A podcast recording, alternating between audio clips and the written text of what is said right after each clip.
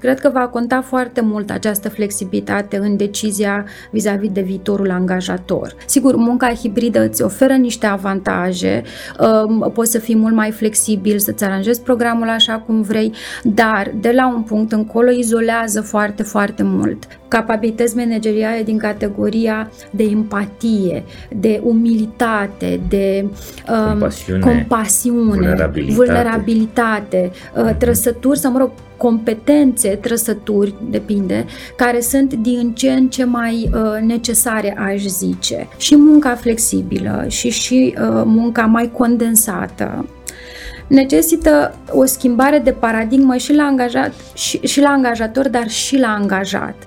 Hacking Work, un podcast oferit de Medlife și DevNest și produs de Pluria, Școala Spor și Undelucram.ro. Servus! Bun venit la Hacking Work! Eu sunt Doru Șupeală. Acesta este podcastul din România care vorbește clar, cinstit și curajos despre piața muncii, adică despre relațiile dintre angajați și angajatori. Facem acest podcast pentru ca în România tot mai multă lume să meargă cu drag și cu plăcere la serviciu și tot mai puțini oameni să se ducă supărați, triști și lipsiți de motivație la scârbiciu. Vă aducem în față oameni interesanți, idei valoroase și povești din care să învățați și din care să construiți o realitate mai bună în jurul vostru, acolo unde munciți cu toții. Astăzi, invitatul meu este Nicoleta Dumitru, senior manager în consultanță în resurse umane la Ernst & Young România. Facem o ediție specială, suntem în studioul Saga Space din București și vorbim astăzi despre cea mai recentă cercetare pe care a făcut-o publică Pluria, despre cum arată munca noastră astăzi și cum va arăta munca în viitor. Nicoleta, bun venit! Mulțumesc, Doru, și mulțumesc pentru invitație, bine v-am găsit!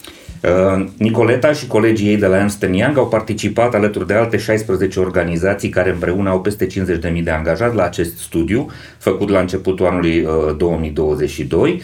Și să spun câteva lucruri despre tine. De 15 ani lucrezi cu companii din diverse segmente antreprenoriale, multinaționale, internaționale și din sectorul public, organizații în sectorul public, pentru a le asista în redefinirea practicilor de resurse umane sau în procese de transformare organizațională. Activitatea ta este orientată cu precădere către managementul schimbării, dezvoltarea capitalului uman, managementul performanței și al recompensării. Nicoleta, cum arată piața muncii astăzi, 2022, la mijlocul anului, în România? Păi, în momentul astăzi, piața muncii tind să cred că este într-o perioadă de reașezare, după 2 ani care nu au fost foarte ușor nici pentru angajați, nici pentru angajatori, după 2 ani în care și angajații și angajatorii au experimentat așa în viața reală că lucrurile pot să fie făcute și altfel, adică fără să fii fizic într-un birou, ci de la tine de acasă, și în multe situații în anumite situații pot să fie făcute mai bine așa, într-o reașezare care cumva e tot un context de experimentare a acestui concept de muncă hibridă. Mă aștept să fie o perioadă, deși foarte multe companii din piață au niște politici formale în direcția respectivă, mă aștept să fie din nou o perioadă de experimentare. Cum merge, cât merge, pe ce anume merge și apoi să fie luate niște decizii poate mai direcționate, mai direcționate. Am avut șocul virusului, 2 ani de zile în care am experimentat diverse faze, a trebuit să muncim de la distanță și am descoperit că funcționează. Da. Și ne-am construit pas cu pas diverse tehnici, metode și procese care să ne ajute să lucrăm.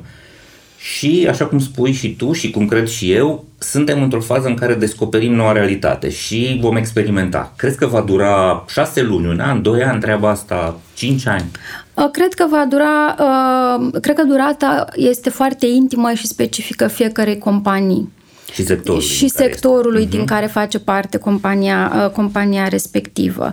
Cred că depinde foarte mult de cât de repede iau companiile decizii în direcția modelului hibrid sau nehibrid. dacă, dacă doresc lucrul acesta. Depinde cât de repede îl îmbrățișează angajații, depinde cât de mult suport este pentru angajați în a-l experimenta și a-l implementa. Mi-e foarte greu să spun că durează 3 luni sau 6 luni. Cred, cum spuneam, că durează în funcție de specificul fiecărei organizații, de specificul industriei. Ok. Hai să trecem un pic prin raportul de cercetare al Pluria, mi se pare foarte valoros și consistent. Deci, ei au pornit de la o afirmație din predicțiile Forrester pentru 2022, care spune că 60% dintre companii vor trece la un mod de lucru hibrid. Ți se pare că e un procent realist? Mi se pare că este un procent realist, îl și vedem în piață, adică foarte multe companii, sigur din sectoarele în care modul acesta de lucru este pretabil, pentru că sunt și sectoare unde nu poți lucra hibrid, cel puțin anumite segmente de angajați. Este un procent pe care realitatea îl confirmă, pentru că majoritatea organizațiilor, cel puțin cei cu care noi lucrăm și cu care avem dialoguri constante, către asta merg. Ok.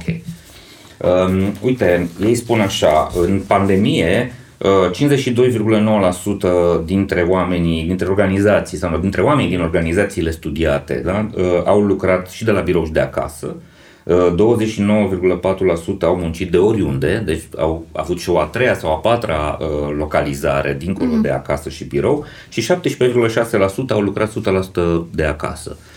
E un lucru care ne s-a întâmplat tuturor. Bun, în studiu se spune așa, 60% dintre manageri intervievați au considerat că una dintre cele mai mari provocări este legată de comunicarea între membrii echipei, urmată de socializare, menținerea echipelor motivate și a unei culturi organizaționale sănătoase, managementul și managementul spațiilor de lucru. Dar 23,5% spun de socializare, aproape 30% vorbesc de provocări legate de comunicare. Munca hibridă e bună, ne ajută, însă are aceste dificultăți. Le simțiți și în organizațiile cu care voi lucrați? Da. Ca orice alt lucru în viață, de altfel are avantaje și dezavantaje.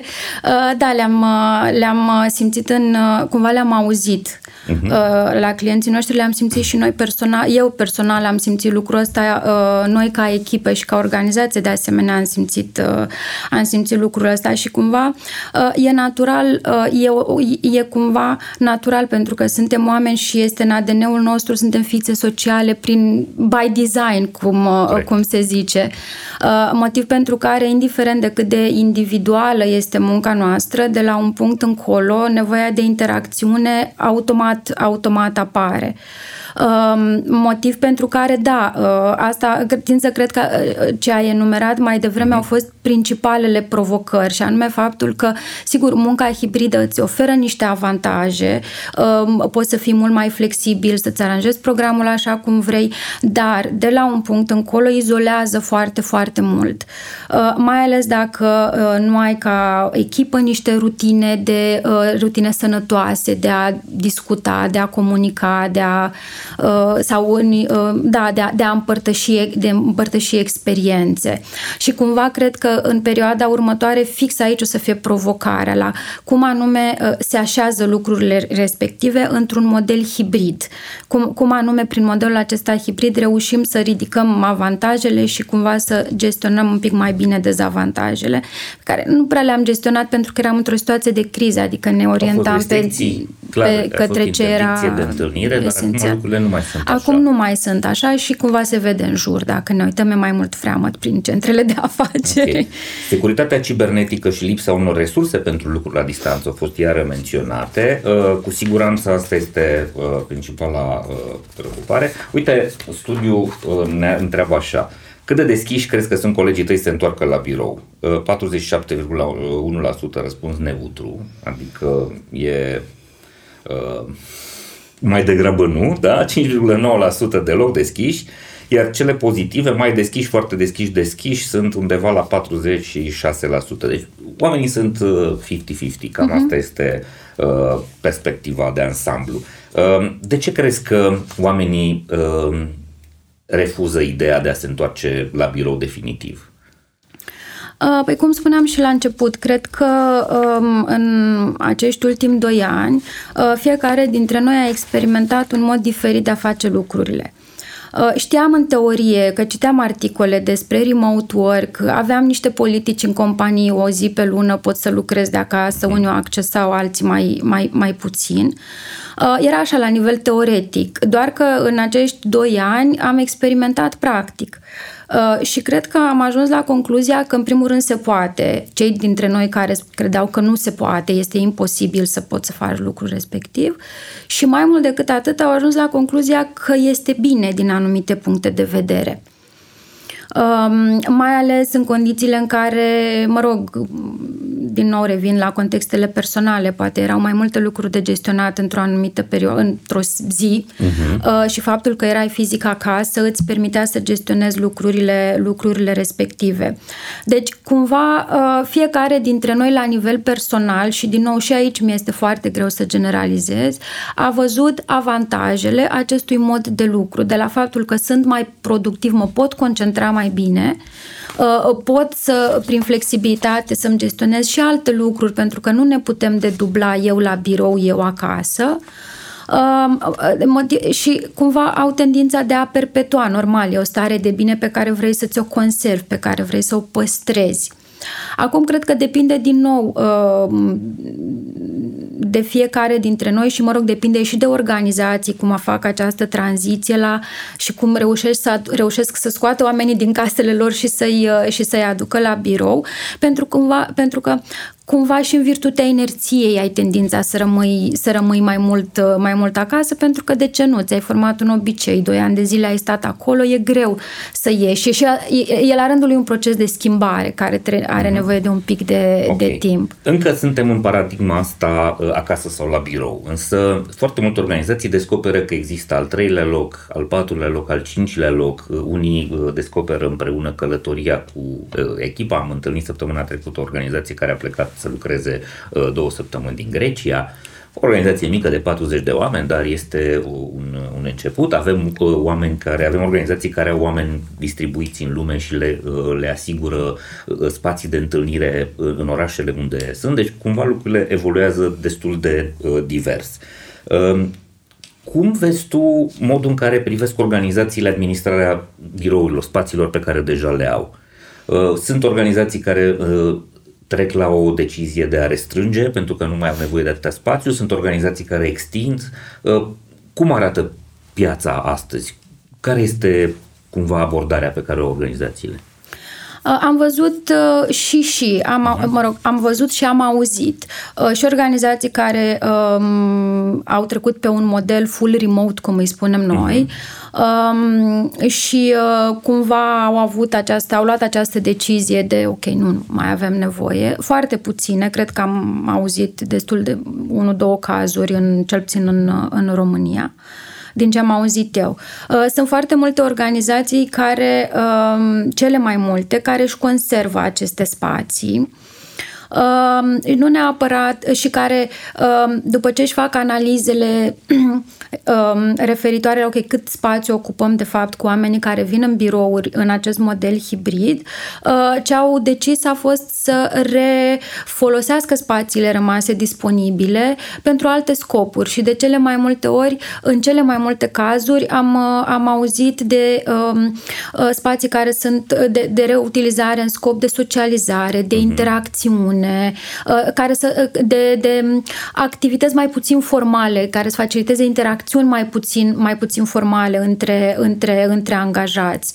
Săl de sport, de asemenea, cu toate facilitățile necesare. Tind să cred că și aici este o precauție, în sensul în care cred că e o perioadă, cum spuneam la început, o perioadă de tranziție, suntem un pic în expectativă, experimentăm modelul respectiv. Nu e un moment în care să ia niște decizii majore, decât dacă decizia cu privire la întoarcerea la birou este una foarte tranșantă, albă sau neagră, dar știm că în general alb sau negru e mai greu, mai stăm un pic într-o zonă de gri ca să vedem cum merg lucrurile. Da. Cam asta e ce am observat. Asta am observat și eu. Toată lumea păstrează spațiile, sau cei mai mulți păstrează spațiile, remodelează în sensul de a crea funcționalități noi care înainte nu existau. Înainte de pandemie, oferta de experiențe la birou era destul de săracă în foarte multe organizații. Aveai acel open office cu biroul tău să lucrezi, probabil o sală de mese unde te puteai întâlni cu oamenii și niște săli de ședințe sau săli de conferințe. Acum apar într-adevăr aceste funcționalități noi de socializare, de spații de colaborare, spații de lucru individual, cabine mai izolate astfel încât să ai liniște. Cam asta este direcția. Ce pot să spun în Cluj, de exemplu, este că foarte multe organizații caută spații și nu găsesc, ceea ce arată că toată lumea stă pe spațiile existente și asta cumva ne dă un semnal că lucrurile merg bine, chiar dacă există zvonuri că, diverse informații că ne-am apropiat de o criză și ar putea să vină ceva în direcția asta. Bun, hai să ne întoarcem un pic la provocările legate de munca asta hibridă. Uite, Irina Stănescu de la Graffiti în raportul ăsta spune că una dintre provocările majore ale muncii la distanță este calitatea produsului creativ care scade. Ea lucrează la Graffiti PR, e o agenție de public relations, evident acolo este nevoie de foarte multă creativitate, inovație și inventivitate. Brainstorming-ul offline, adică față în față, bate orice instrument tehnic întâlnit până acum. Gestionarea conflictelor este o problemă pentru că oamenii nu se cunosc, se mai schimbă oamenii în echipe și e mai greu să lucreze la distanță și ceea ce observă ea pentru cazul lor este că a dispărut umorul. Tu întâlnești foarte multe spații, organizații din zona asta creativă, nu neapărat din publicitate sau din comunicare, poate și din software, poate și din alte tipuri de servicii financiare, unde e nevoie de contribuție intelectuală. Ce ar trebui sau cum ar trebui să lucreze organizațiile la asta? Care sunt soluțiile sau care sunt instrumentele la care poți să apelezi ca să compensezi aceste dezavantaje? Cred că prima soluție și cumva este legată în mod direct de modul în care definești modelul de lucru hibrid. Cred că prima soluție este de fapt să găsești răspunsul la o întrebare, care este a doua sau a treia întrebare în acest șir de întrebări, cum lucrăm, de unde lucrăm, când venim la birou, când rămânem acasă și a treia întrebare cred că este pentru ce venim la birou și pentru ce rămânem acasă. Și de multe ori nu o văd, adică ajungem în punctul 2, da, hibrid 40-60, punct, fără să mergem un pic mai în detaliu sau mai în esență și să-și definim și niște criterii vis-a-vis de activitățile pentru care venim la birou, pentru ce venim la birou în cele 2-3 zile pe care ni le alegem, dincolo de activitatea noastră de zi cu zi. Și aici cred că e foarte important să surprindem exact aceste nevoi despre care spuneai mai devreme. Venim la birou să interacționăm cu colegii noștri, în primul rând. Venim la birou pentru transfer de cunoștințe. Transferul de cunoștințe în mediul virtual este foarte dificil. Și nu vorbesc doar de muncile manuale, vorbesc efectiv de transfer de cunoștințe, de conținut. Venim la birou ca să ne consultăm și pentru sesiuni de brainstorming, de inovare și așa mai departe. Deci asta cred că este un prim pas și anume să continuăm șirul de întrebări cu pentru ce venim, când venim la birou, pentru ce și pentru ce rămânem acasă. Apoi, cred că depinde foarte mult de dinamica fiecărei echipe și de specificul muncii. Și noi, consultanții, suntem oameni creativi, pentru că în momentul în care avem depus împreună un livrabil sau o propunere pentru un client, avem nevoie să gândim și să... Nu e ca și cum luăm niște lucruri cu copy-paste, nu există o formulă general valabilă. Eu personal am experimentat acest proces de inovare sau de creativitate, poate, nu știu dacă neapărat, într-un mod al meu propriu. Pentru mine, ca să pot să gândesc ceva și cred că e cumva uman, natural uman, am nevoie să-mi iau un pic de distanță de la ceea ce este rutină, da? Să mă detașez un pic.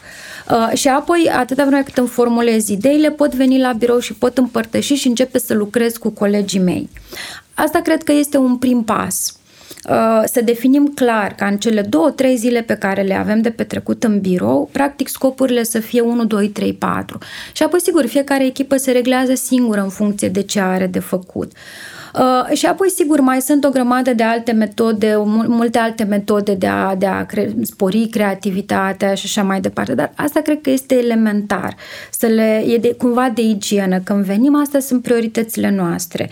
Construim ce avem de construit împreună ca echipă aici, apoi fiecare revine la el acasă sau unde lucrează și își duce mai departe mandatul lui personal în acest proces colectiv de creativitate. Știi? Ok. Foarte bine spui și eu am ajuns la aceleași concluzii. Este absolut necesar ca deciziile astea legate de cum ne întâlnim, pentru ce ne întâlnim, când ne întâlnim, de câte ori, să fie transportate la nivelul echipelor, pentru că oamenii vor trebui să hotărască împreună. Sigur că responsabilitatea asta poate trebuie educată, pentru că în organizațiile de dinainte de pandemie, care erau foarte, cum să spun eu, dominate de micromanagement de multe ori, lucrurile țineau de decizia unui șef sau unui șefuleț, dar acum, după ce am descoperit că putem să lucrăm independent și putem să comunicăm între noi și să fim eficienți în peisajul ăsta, decizia asta de întâlnire ar trebui să fie la nivelul oamenilor. Observi faptul că există și o opțiune pentru al treilea loc, în sensul că organizațiile dau oamenilor posibilitatea să se întâlnească și în alte locuri decât birou sau acasă online. Cred că de nou depinde de care este scopul întâlnirii respective. Pentru că dacă ne întâlnim să, nu știu, pregătim ceva pentru un proiect sau și avem nevoie de informații sau infrastructura din birou, vei rămâne în birou că ți este la îndemână. Okay, îți trebuie instrumentele de acolo, îți trebuie conexiuni securizate și așa mai departe.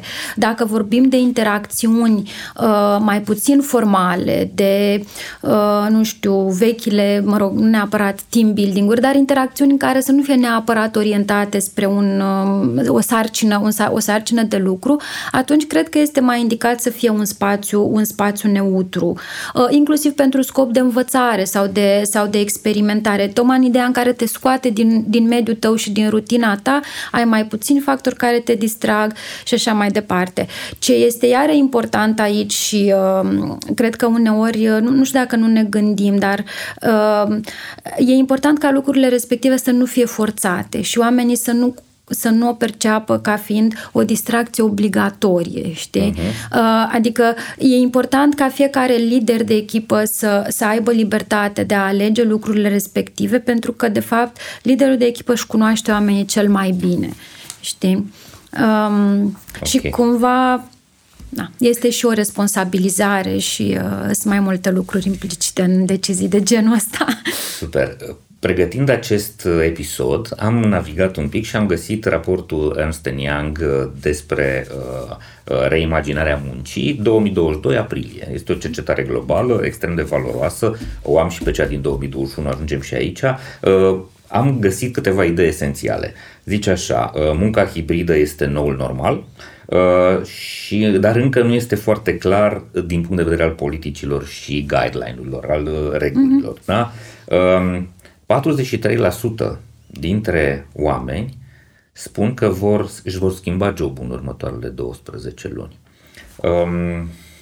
Este legată treaba asta de munca hibridă sau este o resetare a pieței, simțiți? Sau sunt două lucruri care merg în paralel? Cred că e legată de mai mulți factori. Cred că primul factor ține mult de faptul că în ultimii 2 ani piața muncii nu a fost atât de efervescentă. Nu a avut o dinamică, a fost relativ statică. Oamenii au preferat să-și conserve ceea ce aveau și să nu ia decizii importante în acea perioadă incertă pentru decizii profesionale. Și din nou această precauție este cumva naturală. Acum, dintr-o dată, restricțiile s-au relaxat și piața este într-o efervescență destul de mare, aș zice. Există oferte în piață, există cerere în piață, oamenii se mișcă, acum după 2 ani de stagnare, se mișcă mai mult. Deci asta este o tendință, asta, mă rog, un motiv, da? Un al doilea motiv cred că ține foarte mult de această nevoie de flexibilitate pe care oamenii încep să o aibă, sau, mă rog, s-au învățat cu ea. Și cred că va conta foarte mult această flexibilitate în decizia vis-a-vis de viitorul angajator. Am sau nu am? Pentru că, în mod normal, am constatat că mi-e bine în acest model flexibil, vreau să mi-l conserv. Și cred că un al treilea motiv, aici este mai mult observație personală, aș zice. Cred că în ultimii 2 ani, pentru mulți dintre noi au fost cumva revelatori vis-a-vis de ceea ce înseamnă binele nostru personal în relație cu angajatorul. Uh-huh. Și ne-am dat seama că sunt anumite lucruri care contează mai mult decât poate contează altele, că avem niște nevoi care sunt primordiale pentru noi ca indivizi și le căutăm mult mai mult pe acelea la angajatorii noștri. Cu alte cuvinte și așa mai direct, oamenii încep să devină mai selectivi pentru că înțeleg, de fapt, după o perioadă grea ce este important pentru ei. Și atâta vreme cât nu găsesc, nu totul, dar măcar elementele esențiale la angajatorul lor, sunt mult mai liberi să plece. Asta de ce? Pentru că ne întoarcem la punctul 1, pentru că deja sunt mai multe oportunități în piață și mai multe companii care ar putea să le acomodeze. Deci, cred că e o combinație, cel puțin din observații așa foarte empirice, aș zice. Foarte corect ceea ce spui și eu văd exact același lucru. Uite, raportul vostru din 2022, adică nu are mai mult de o lună, spune că la nivel global sunt 43% dintre oameni care se gândesc să schimbe jobul, dar în generația Z și millennials procentul este de 53% și în zona de sectorului tehnologic, da, software, procentul este de 60%. Cu siguranță cele trei detalii pe care le-ai spus contează. De ce crezi că e mai pronunțat fenomenul la tineri și la oamenii din tech?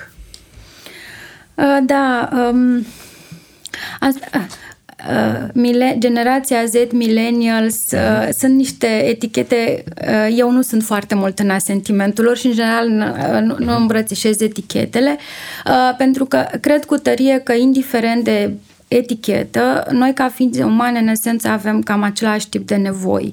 Fiecare om, indiferent de vârstă, are o nevoie de o securitate, de apartenență, de recunoaștere și așa mai departe. Ce văd diferit în funcție de vârstă este rapiditatea cu care poate unii își doresc ca aceste nevoi să fie îndeplinite față de alții. Unii vor mai repede și mai repede nu înseamnă neapărat sustenabil, iar alții au poate un pic mai multă anduranță. Cu alte cuvinte, și asta e un lucru pe care îl experimentăm și noi în organizația noastră, vedem tot mai mult angajați care vin și care își doresc foarte repede anumite lucruri care în anumite domenii de activitate necesită timp pentru aprofundare, pentru experimentare. Și de la un punct încolo nu mai au nici răbdarea, anduranța și nu mai au nici chef să mai aștepte un pic până la nivelul următor, deși ritmul de progresie este unul destul de alert de la un an la altul. Știi? Dar și aici e o discuție mult mai, cu multe nuanțe, pentru că de fapt sunt generațiile care trăiesc oamenii care s-au născut cu tehnologie, care au primit totul foarte repede la un click distanță. Nu cred că ne ajută să acuzăm, ci mai degrabă să înțelegem și mai mult decât atât să încercăm pe cât posibil să ne pliem. Nu zic, ne-am făcut niște compromisuri majore care să ne pericliteze decizie și mai departe, dar cât de cât să înțelegem, să fim deschiși și să fim deschiși să îmbrățișăm aceste nevoi. În legătură cu anumite sectoare de activitate, da, sunt anumite sectoare de activitate care au mult mai multă care sunt într-o perioadă, de ceva vreme, într-o perioadă de efervescență, de creștere masivă și IT-ul este unul dintre ele, pentru că cel puțin în ultimii 2 ani în care au fost investiții majore în tehnologie, a crescut foarte mult industria. Aici avem, într-adevăr, pe lângă competiția internă, există o competiție externă, internațională, foarte, foarte prezentă, pe care și foarte agresivă în anumite momente, pe care, ca să fim sinceri, de la un punct încolo, nu mai avem armele să ne luptăm să ne luptăm cu această competiție și atunci normal că este provocarea de a ține oamenii, mai ales oameni cu capabilități tehnice foarte, foarte nișate sau avansate, este destul de mare. Dar și aici depinde soluția, ca să depășim problema și să ajungem în soluție. Cred că din nou este specifică fiecărei organizații și mai ales în domenii atât de nișate, cu capabilități atât de nișate, e foarte important să mergi și la nivel de individ, de segment, de capital uman și să identifici acolo nevoile, pentru că alminte rămân niște soluții corecte teoretic, dar care în practică s-ar putea să nu funcționeze foarte, foarte bine. În condițiile acestei competiții uriașe pentru profesioniștii din zona de tehnologie, voi vedeți niște schimbări în piață, adică niște organizații care se apropie de apusul succesului lor, anumite modele de business care nu mai sunt atât de atrăgătoare și altele care apar? Mă refer la, nu știu, de exemplu la o mai mică atracție a organizațiilor care sunt în outsourcing, de exemplu, față de cele care sunt capabile să dezvolte produs propriu sau care lucrează pe niște proiecte foarte provocatoare cu tehnologii foarte moderne. Simțiți treaba asta? Există, desigur, în domeniul IT, componenta tehnică, de tehnologie, de proiect pe care lucrezi, tehnologie pe care lucrezi, este una extrem, extrem de importantă. Și oamenii care devin experimentați și care au, variante din care să aleagă, toți au în principiu, da.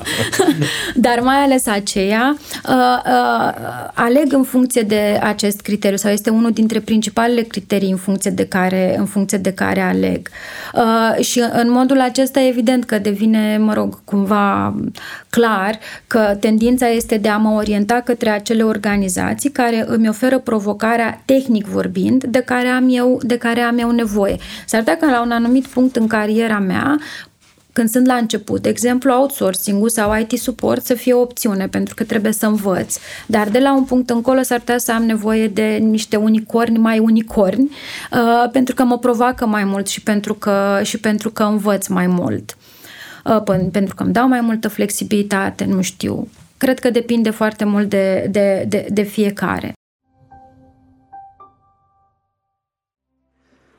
Hacking Work vă este oferit de Medlife, furnizorul național de sănătate al României. Ca angajator al mii de oameni și furnizor de sănătate pentru aproape 800.000 de angajați, cel mai mare sistem medical privat din România știe că putem să ne facem bine doar căutând împreună soluții la probleme, având grijă de noi și de colegii noștri. Astfel, construim organizații sănătoase și un mâine mai bun decât astăzi. Împreună facem România bine. Hacking Work este un proiect susținut de compania de software DevNest. Cu toții am crescut cu întrebarea ce vrei să te faci când o să fii mare. La DevNest, răspunsul este orice, pentru că exact asta este DevNest, un loc plin de oportunități, construit transparent, având oamenii în centrul tuturor acțiunilor și proiectelor. Un cuib în care cresc sănătos oameni, cariere și proiecte tehnologice.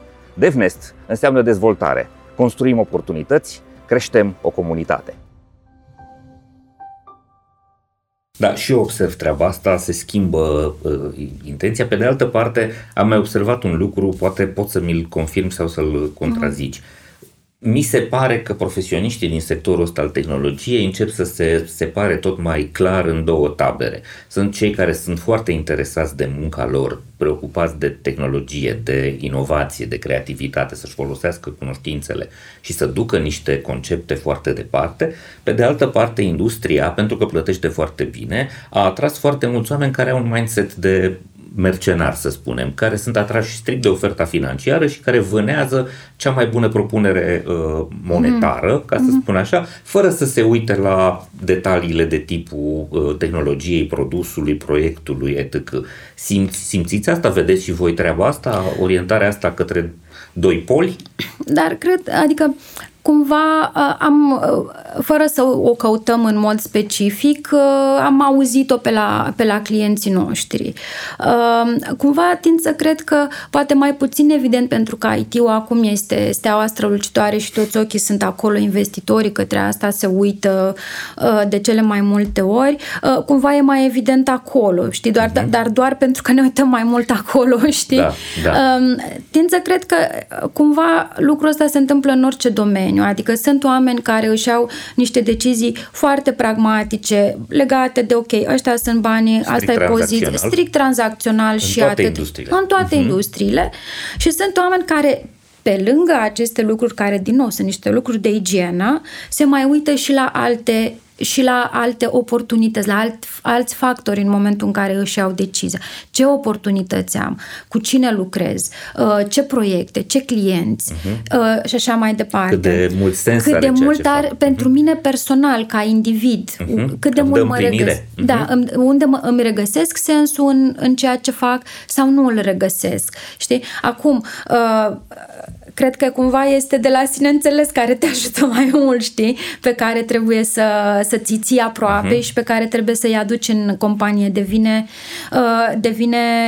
evident. Dar asta nu înseamnă că nu există și că poate în anumite momente constrânși de anumite situații sau de anumite lucruri din jurul nostru nu accesăm și prima categorie. Pentru că fiecare vin cu plusurile și cu minusurile lor, știi? Cei din prima categorie, dacă ar fi să coordonezi o echipă, este mult mai provocator să coordonezi o echipă de genul respectiv, sigur, decât, știi? Sigur.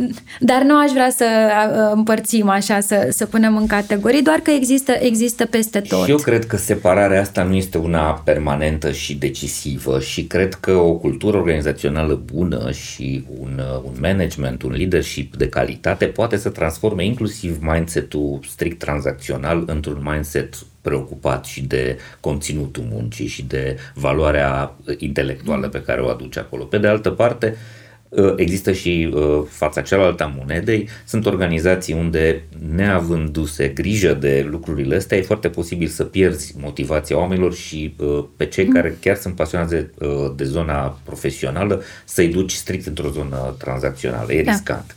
Bun, Nicoleta, flexibilitatea pare să fie cuvântul cheie al anului 2022 și probabil și al anilor următori în relația dintre angajatori și angajați. Mă mai uit un pic prin datele pe care voi le-ați extras în 2021. 9 din 10 oameni spun că flexibilitatea trebuie să existe obligatoriu în relația lor. Apoi o treime vor ca angajatorilor să le ofere săptămâni de lucru mai scurte. Da, și vorbim asta foarte des deja și mă bucur pentru lucrul ăsta despre săptămâna de lucru de 4 zile sau de formate diverse, de timp redus de lucru, de angajatori care oferă șansa sau posibilitatea unor perioade sabatice de o lună, 3 luni, 6 luni, un an. Simțiți treaba asta ca un trend puternic sau încă suntem într-o zonă de căutare la noi? Suntem într-o zonă și aici de experimentare, dar mai la început, mai incipient, în sensul că sunt companii care pilotează în momentul de față o săptămână de lucru redusă. Și tind să cred că în funcție de rezultatele acestor proiecte pilot se va merge în direcția respectivă, din nou, dar depinde foarte mult de realitatea fiecărei organizații.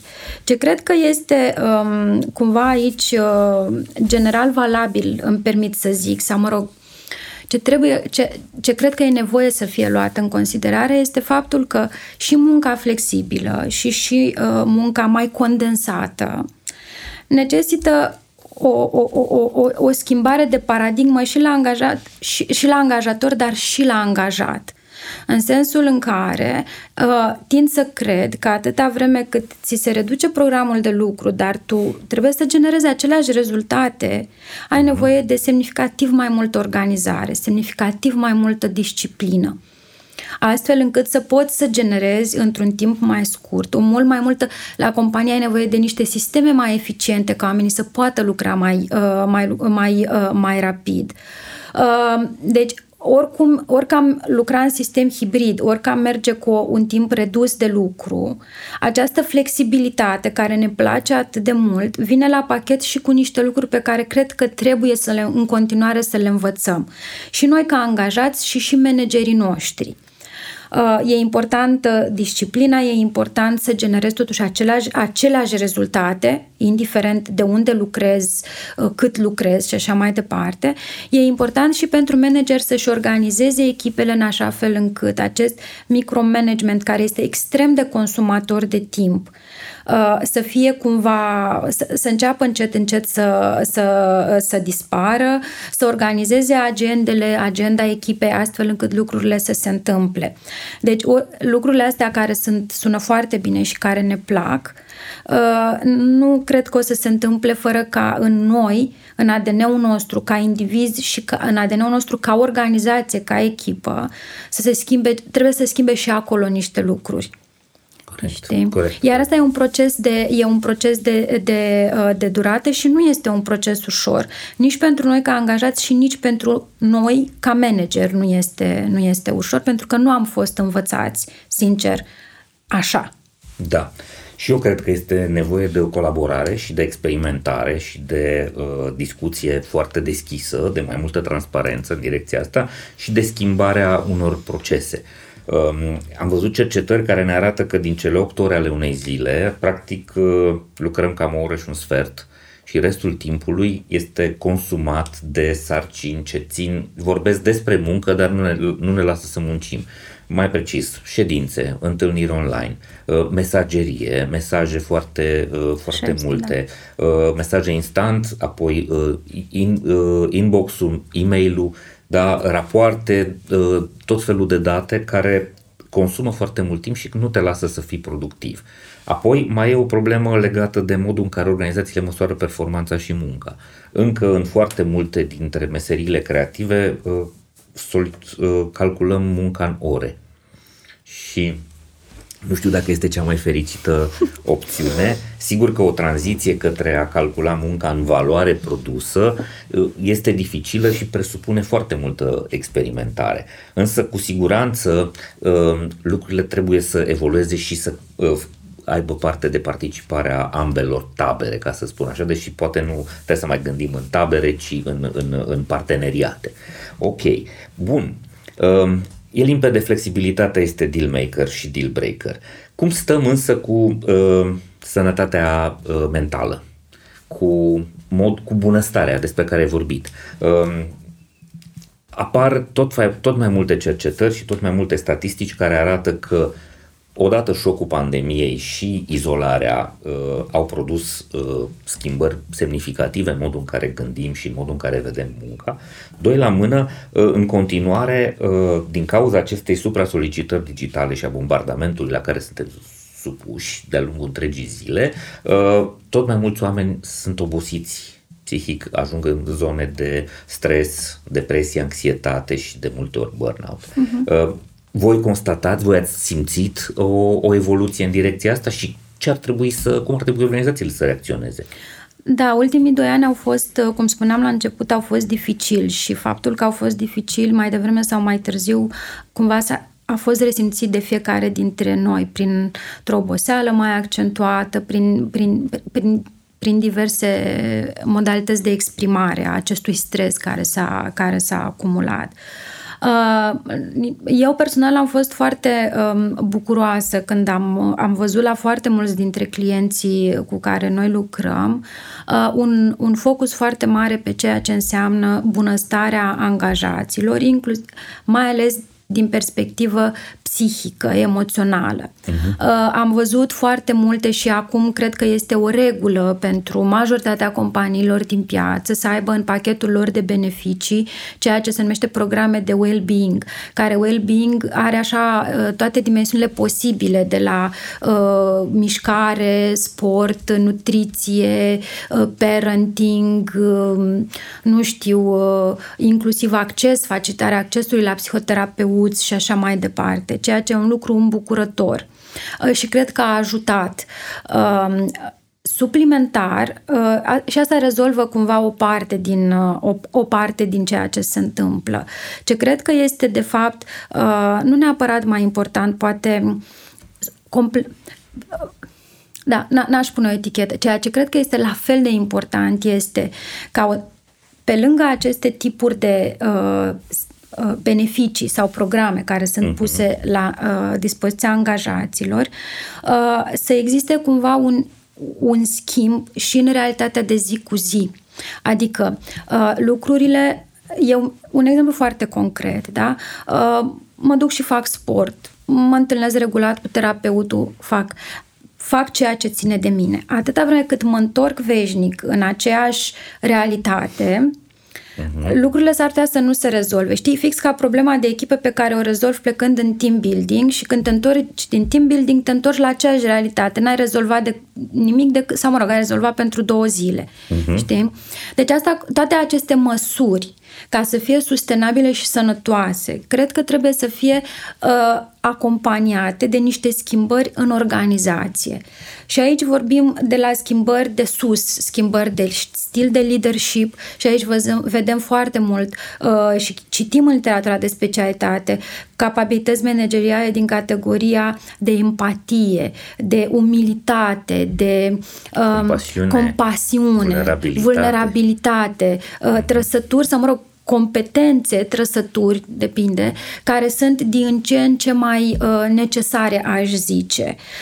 Apoi, asta este un nivel și atâta vreme cât apar genul ăsta de manifestări la nivel de leadership, cultura organizațională automat îmbrățișează genul acesta de comportamente. Ce cred, iară, că este important este stabilirea unor procese interne sau unor reguli de lucru care să respecte cumva și nevoia oamenilor de a se deconecta. Ce am observat foarte mult, cel puțin în prima parte a pandemiei, a fost faptul că noi am înlocuit discuțiile alea și ne întâlnim 10 minute să vorbim de proiectul ăla sau vorbim la telefon, erau înlocuite de meeting-uri pe Teams sau pe Zoom, motiv pentru care de dimineața până seara erai în fața camerei și în esență nu, sigur că într-un fel lucrai, dar la 5 după amiază, de fapt, din to-do-ul tău nu aveai bifate mai nimic.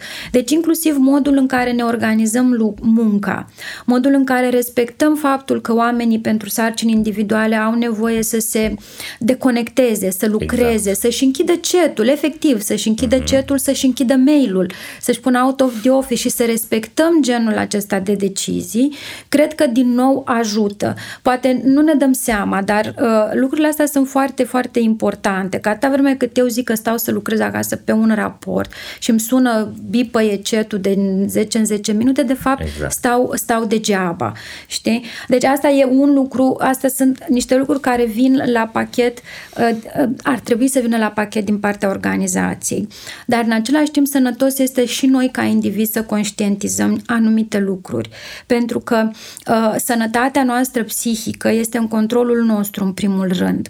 Și noi, într-adevăr, cultural vorbind, istoric, nu prea suntem obișnuiți să punem niște limite.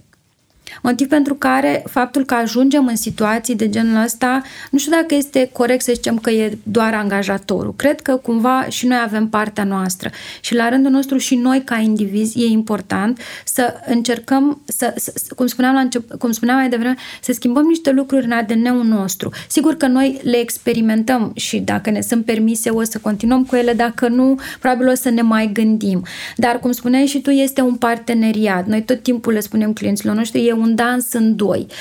Cumva trebuie să vină din ambele părți și cumva e important să găsești un echilibru între nevoile ambelor părți. Da. Știi? Îți mulțumesc tare mult pentru perspectiva asta, pentru că mi se pare extrem de valoroasă și încă mult prea puțin conștientizată. Nevoia asta de a produce schimbări în cultura organizațiilor și mai ales în modalitatea în care liderii de organizații înțeleg să lucreze cu oamenii. Eu vorbesc foarte des despre nevoia de a introduce noi parametri de performanță care să vorbească despre bunăstarea oamenilor. De exemplu, exact ce ai spus și tu, hai să reducem orele în care oamenii trebuie să fie conectați cu noi și să ne răspundă. Există, din păcate, această frică, fear of missing out, da? Foarte mulți oameni stau conectați pe Slack, pe Teams, pe ce mijloace de comunicare au și răspund la tot felul de mesaje acolo doar ca să pară prezenți, să nu creadă ceilalți că ei nu sunt implicați în munca organizației. La fel, de foarte multe ori, oamenii simt nevoia de a avea niște instrumente de colaborare și de coordonare care sunt asincrone, să nu mai fie nevoie să fii tot timpul prezent, să răspunzi în 5 minute la un mesaj, la un e-mail, pentru că ai nevoie, exact cum ai spus, să te concentrezi, să poți să îți vezi de task-urile tale și să rezolvi lucrurile în ritmul în care poți tu. Da. E mare lucru că începem să vorbim despre treaba asta. Sunt convins că este un drum foarte lung de parcurs și necesită foarte multă comunicare, foarte multă educație, foarte multă evoluție în fiecare dintre noi. Îți mulțumesc tare mult pentru perspectiva asta, a fost extraordinar de valoroasă. Organizațiile performante sunt înainte de toate organizații sănătoase, iar asta înseamnă angajați sănătoși, fizic, psihic și emoțional. Abonamentele de sănătate au devenit în ultimii ani cel mai dorit beneficiu non-salarial solicitat de către angajați. Cu abonamentele de sănătate Medlife pentru companii și IMM-uri, angajații primesc sănătate, speranță și încredere, având acces la un întreg ecosistem care cuprinde spitale, clinici, hiperclinici, laboratoare, farmacii și cabinete dentare, unde mii de medici, asistente și infirmieri sunt acolo la dispoziția lor. Medlife înseamnă sănătate și pentru oameni și pentru organizații. Împreună facem România bine. DevNest este compania de software care a reușit să crească mare exact așa cum a visat. Mai mult decât clienți, mai mult decât un birou, mai mult decât niște proiecte digitale. În jurul pasiunii pentru software, DevNest a construit o comunitate în care se întâlnesc oameni, idei și know-how digital. DevNest înseamnă dezvoltare. Construim oportunități, creștem o comunitate. Bun, hai să ne ducem într-o zonă de modernitate. Vedem tot mai mulți nomazi digitali și vedem tot mai mulți freelanceri. Unele organizații, pe bună dreptate, văd aceste două fenomene ca pe un pericol, pentru că, într-adevăr, există riscul să-ți pierzi oamenii. Pentru că sunt atrași, nu? Să meargă să lucreze din Spania pentru un an de zile sau din Grecia sau, din zone calde sau zone atrăgătoare din punct de vedere turistic și, în paralel, să fie turiști care muncesc. Da? Apoi există freelancing-ul. Da? Piața s-a deschis imediat ce a început pandemia, martie-aprilie, mai 2020. Companiile globale au zis, ok, dacă nu putem să fim în birou, atunci hai să accesăm o forță de muncă valoroasă care e global și cu care putem lucra online. Cum ar trebui să privească organizațiile aceste două fenomene? Ca pe un pericol, ca pe un dușman sau ca pe o oportunitate? Păi, nu te ajută să te uiți la lucruri ca la un dușman, pentru că automat o să te poziționezi ca atare, știi? Exact. Deci asta e clar. Acum, cred că și aici sunt niște nuanțe. Noi, ca și cultură, suntem obișnuiți cu conceptul de freelancing. Îl vedem. Vedem companii care le accesează freelancer, fie în perioade cu o încărcare mai mare, fie pentru niște abilități pe care nu le au, foarte nișate, pe care nu le au intern și care nici nu le trebuia la lung. Motiv pentru care încep să acceseze genul acesta de capabilități, ca să le zic așa, și le-am văzut în diverse domenii de activitate, ceea ce este îmbucurător. Cred că încă suntem departe de o abordare de genul și forța noastră de muncă este structurată prin design, din X% angajați, Y% freelancer și așa mai departe. Nu suntem încă acolo, dar faptul că începem să accesăm niște segmente pe care, în mod normal, nu le-am, sau până acum nu le-am accesat, este un lucru îmbucurător și este o evoluție, este un progres. Acum, în ceea ce privește nomazii digitali sau cum se numesc ei, cred că aici prima dată este un stil de viață. Uh-huh. În primul rând. Deci e un stil de viață și apoi este un mod de lucru. Vine la pachet modul de lucru în stilul de viață, știi? Și cred că fiind un stil de viață este foarte mult mai dependent de decizia personală a fiecăruia care dorește să-l adopte. Deci aici și tocmai din punctul ăsta de vedere cred că explorarea cumva nevoilor fiecărei părți, da, uh-huh. și a mea ca organizație și a persoanei respective care lucrează de unde dorește să lucreze. Asta pe de-o parte. Și în al doilea rând, stabilirea clară a unor așteptări, foarte uh-huh. clar, vis-a-vis de rezultate, vis-a-vis de prezență, prezență online, vis-a-vis de produsul finit al muncii, poate să ducă lucrurile într-o zonă în care suntem prieteni și merge, uh-huh. sau, cum spuneai la început, nu merge și atunci, automat, dacă nu merge, nu putem să continuăm această prietenie, știi? Uh-huh. Cred că suntem acum, uitându-mă așa macro, cred că suntem într-o perioadă în care putem să mai explorăm și altele, știi? Ideea este să le explorăm așa conștient și critic în același timp și să vedem la fel de critic și de pragmatic dacă nu se potrivesc sau dacă nu ni se potrivesc. Altfel nu putem să progresăm, nu putem să îmbrățișăm niște lucruri noi. Rămânem blocați în într-un status quo care s-ar putea să nu mai fie foarte actual. Foarte bine ce spui, cred și eu la fel, că este o oportunitate pentru organizații să exploreze, să descopere, să deschidă, da? Și să descopere instrumente noi de colaborare și să acceseze variante noi de a atrage valoare intelectuală, valoare profesională, cu freelanceri, cu oameni cărora le permit sau pe care nu numai că le permit, pe care îi încurajează să călătorească pentru că vor fi poate mai dispuși să ofere idei noi, vor fi poate mai interesați să rămână în relație cu organizația. Cuvântul cheie din nou este flexibilitate și e foarte important să o testăm. Vedem că apar tot mai multe soluții de muncă la distanță, de întâlnire a echipelor în spații care nu sunt neapărat ale organizației, în spații informale, unde cumva valoarea interacțiunilor este mai mare pentru că e o ieșire din rutină. Bun. Am avut o discuție înainte de a începe înregistrarea și m-aș bucura să încheiem cu ea. Am formulat o propunere legată de renunțarea la conceptul de resurse umane sau, mă rog, de modernizarea acestui concept pentru că nu el aparține cumva epocii industriale, da, anii mijlocul secolului trecut.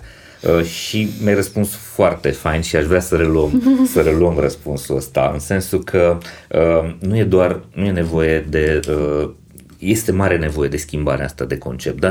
Să nu mai credem că oamenii sunt doar o resursă, așa cum am vorbit amândoi, că oamenii sunt parteneri, dar tu ai venit cu un input foarte valoros. Hai să-l formulezi, să vedem exact. Da. Spuneam că e important ca pe lângă schimbarea de etichetă pe care o vedem în jurul nostru, uh-huh. Human capital, talent, people experience, people happiness, foarte multă creativitate în zona asta în terminologie, uh-huh. în etichetare, da. Uh-huh. Dar cred că sănătos și sustenabil este ca această schimbare de etichetă de fapt să fie continuată sau de fapt să fie o schimbare de esență. În sensul în care nu doar de mâine ne numim departamentul de talent sau cum ne numim noi, ci și facem lucrurile altfel. Uh-huh. Iar această schimbare de esență, de fapt, nu reprezintă altceva decât o continuare a acestui proces de repoziționare a departamentului de resurse umane în arhitectura organizației. O repoziționare care s-a întâmplat în ultimii 2 ani, pentru că HR-ul a avut un rol esențial în toată această perioadă de incertitudine și de tranziții și de experimentări și așa mai departe, care cumva pune și mai multă presiune să duci lucrurile mai departe la același standarde. Uh-huh. Cum credem noi că, care sunt zonele care cumva pot să ajute la această repoziționare? Sigur, rămâne la fel de importantă partea de înțelegere autentică a business-ului și a oamenilor de acolo, oamenilor pe care i-ai în ograda ta, foarte multă apropiere de ceea ce înseamnă leadership și aici devine esențial nu doar leadership team, ci managementul operațional, oamenii care fac legătura între nivelul de sus și oameni care au extrem de multă nevoie de ajutor, de suport, din toate punctele de vedere în perioada asta, pentru că e o schimbare foarte mare și pentru ei. Și, sincer, nu știm cum să facem lucrurile, că nu am fost învățați să le facem așa și avem nevoie de ajutor. Și de suport. Și o altă, care ajutor și suport cumva vine din modul în care ne definim politicile și practicile. Nu e ca și cum trebuie să stăm tot timpul să ne mângâiem pe creștet, că nu e despre asta, ci prin politicile și practicile și procesele pe care le punem în organizație să aibă sens și să poată să fie duse mai departe de manageri. Și un al treilea lucru care cred că este important este acest focus pe ceea ce înseamnă tehnologizare. Noi, ca oameni de HR, trebuie să ținem pasul cu organizația în ceea ce înseamnă folosirea tehnologiilor din organizație. Da? E important să avem sisteme integrate, să avem sisteme care pot să fie accesate de pe device-uri mobile pentru diverse scopuri administrative sau depinde ce facem noi acolo și să ne aliniem inclusiv din perspectiva asta, pentru că dacă noi suntem organizația este vârf de lance și are tehnologii inovative în zona tehnică, în zona de producție și la departamentul de resurse umane facem calcul salarial în Excel sau mai știu eu ce alt software care nici nu, așa, cumva mesajele sunt implicite, nu suntem conștienți de ele, dar sunt implicite. Și cred că mergând pe cele trei zone, sunt și altele, dar mie personal astea mi se par cele mai importante, avem foarte mari, adică șanse să stăm la masă, pentru că despre asta este vorba când vorbim în comunitatea noastră de HR, să stăm la masă cu boardul, făcând toate lucrurile astea. Deci îmi plac terminologiile respective, sună bine. E important ca noi oameni de HR să facem lucrurile astfel încât nu doar să sune bine, ci să și fie bine după aceea. Să și funcționeze. Ok.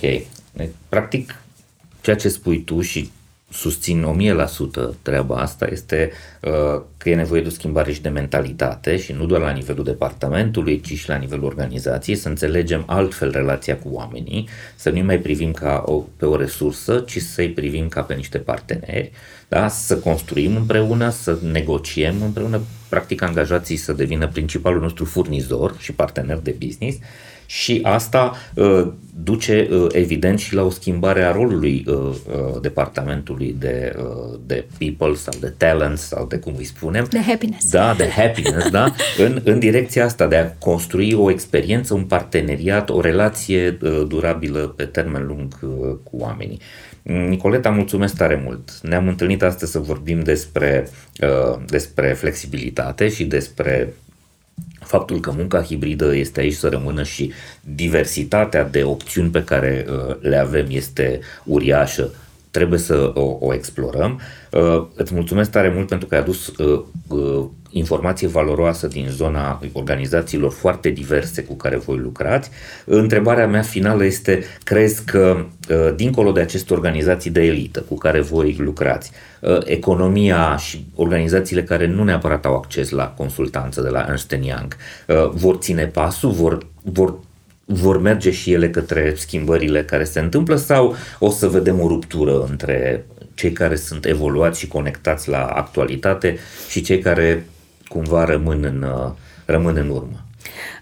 Da, aici cumva și organizațiile mai mici sau organizațiile antreprenoriale încep să simtă nevoia de aliniere, mai ales de la o anumită dimensiune încolo. Și când zic dimensiune, vorbesc de număr de angajați și cifre de afaceri. Eu am lucrat foarte mult cu antreprenori în ultimii 2-3 ani, antreprenori care ajung la 200 de angajați, 200-300, cam la 25-30 de milioane cifre de afaceri și care, sigur, au făcut într-un mod empiric lucrurile, doar că de la o anumită dimensiune încolo nu le mai poți face empiric, pentru că tu ca antreprenor nu mai poți gestiona tot. Și atunci au venit către noi cu niște proiecte de anvergură. Ambele proiecte pe care am lucrat au fost niște proiecte de anvergură, de un an de zile, cu impact major în organizație.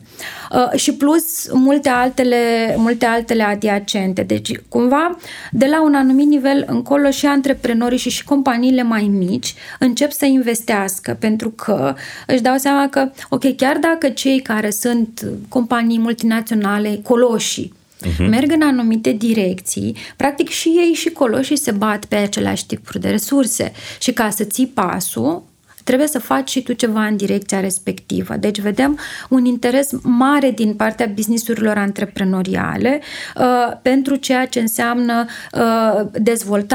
dezvoltare în sensul de pus un pic de ordine în ceea ce există. Sigur, cu multă grijă, că aici este challenge-ul cel mai mare, este să nu cumva să blochezi spiritul acela antreprenorial, știi? Și atunci e multă grijă în a vedea cât de multă libertate lași și cât anume formalizezi din ceea ce urmează să se întâmple. Deci noi le vedem venind din urmă și venind inclusiv către firme mari de consultanță, cum este EY, mai ales dacă vorbim de procese, de proiecte foarte mari de anvergură și cu impact în transformarea afacerii, ceea ce sigur că este un lucru care pe mine personal mă bucură foarte mult, pentru că mie îmi place foarte mult să lucrez cu antreprenori, am o fascinație și mă provoacă foarte, foarte mult, dar este un semn bun vis-a-vis de ceea ce înseamnă businessurile locale, de semnalul pe care ele îl transmit de la un punct încolo, și anume faptul că, ok, poate nu ne dorim să fim la fel de formalizați, la fel de procedurați ca o multinațională și nici nu ne ajută. Cu siguranță. Da, dar avem în același timp, avem nevoie să punem pe masă, să punem în practică niște principii și un pic de structură care să ne facă viața mai ușoară. Mulțumesc tare mult, e un semnal bun și optimist. E un semnal bun, optimist, da. Nicoleta, mulțumesc tare mult, a fost o discuție fascinantă. Mulțumesc și eu, Doru. Mă bucur tare că am descoperit un profesionist atât de dedicat și cu idei atât de proaspete. Mulțumesc tare. Mulțumesc și eu. Proiectul Hacking Work este realizat de Pluria, Undelucram.ro și Școala Spor. Pluria este o platformă digitală de spații flexibile pentru echipe hibride. Prin intermediul aplicației Pluria, profesioniștii și echipele pot să-și rezerve spații de lucru și săli de întâlnire în peste 200 de spații de coworking în 5 țări din lume, între care și România. Munca hibridă se face inteligent, confortabil și eficient cu Pluria. Școala Spor oferă educație modernă, informală și interactivă, livrată de tutori cu o experiență profesională de vârf, dublată de o structură academică solidă. La Școala Spor creștem lideri, construim viitor. Undelucrăm.ro este cea mai mare comunitate online dedicată a angajaților din România. Pe undelucrăm.ro găsiți recenzii scrise de către angajați despre companii, despre salarii și despre procesele de angajare. Pe undelucrăm.ro găsește angajatorul care chiar te merită. Dragilor, vă mulțumim că vă uitați la noi și că distribuiți conținutul nostru, vă mulțumim că ne scrieți și ne spuneți ce facem bine și mai ales ce am putea să facem și mai bine. Sper să vă fim de folos cu fiecare episod și de aceea vă rog să vă abonați și să le spuneți și prietenilor și colegilor voștri despre conținutul pe care noi îl fabricăm. Până la următorul nostru episod, vreau să vă mulțumesc că vă uitați la noi și să vă urez să aveți foarte mult spor, inclusiv la treabă, și să ne vedem sănătoși, voioși și mintoși la următorul episod. Servus! Hacking Work, un podcast oferit de Medlife și DevNest și produs de Pluria, Școala Spor și undelucrăm.ro.